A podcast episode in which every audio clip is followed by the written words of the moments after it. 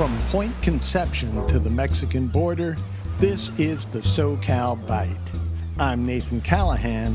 On today's menu, congratulations on us. Liberal human rights perspectives.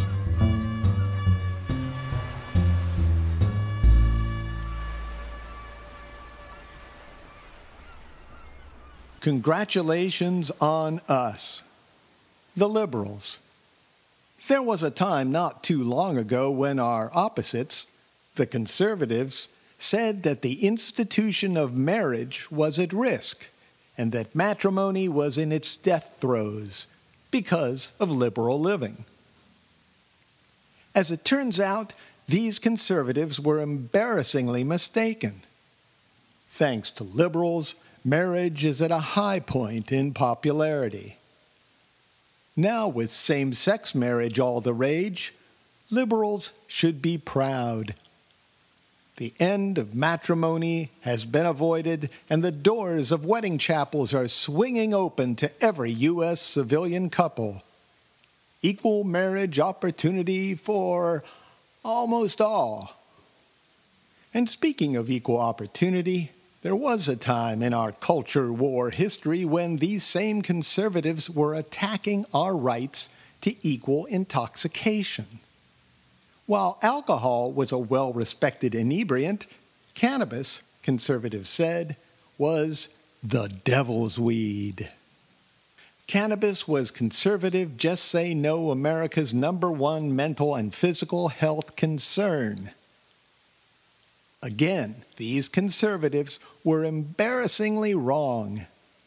Thanks to liberals, cannabis is now therapeutic, medicinal, certified good for our bodies and souls right here in the great state of California. It's as if we liberals have magical powers. We waved our wand over marriage and weed, and hallelujah!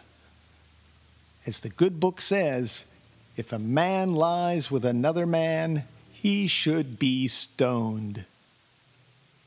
And stoned we are. So stoned that we liberals, in our silly, distracted way, overlook the most important human rights of all physiological necessities like food, not to mention clothing and shelter. The rights of needs were sent to the back of the bus life rights. To deny the rights of food, clothing, and shelter is immoral. To overlook them is shameful. Liberal shame is a curious thing. As a liberal, you probably already know that the roots of the word shame come from the Proto Indo European word skem, meaning to cover. Covering yourself literally or figuratively, is what nearly everyone does when they're ashamed. For liberal cures for shame, there are people like Professor Brene Brown, an expert on shame according to her bio, who is now exploring a concept that she calls wholeheartedness. Brown's path to a whole heart starts with asking this question how do we learn to embrace our vulnerabilities and imperfections so that we can engage in our lives from a place of authenticity and worthiness? Okay, Brown's liberal followers are people who are seeking authenticity. Fair enough. They want to come to grips with who they are. They want to focus on their personal vulnerabilities and imperfections. Okay. That's personal shame. That's all about them. That's a good cover. But what about our collective shame? Our culture has one huge vulnerability people without basic needs.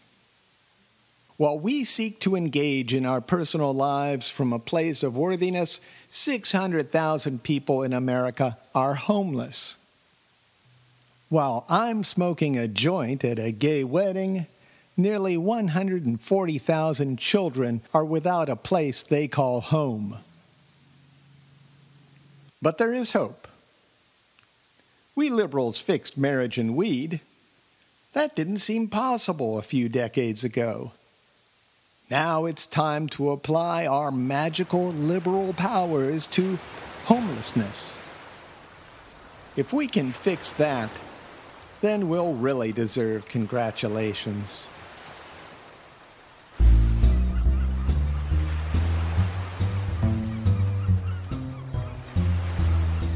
For more SoCal Byte audio essays, visit socalbyte.com.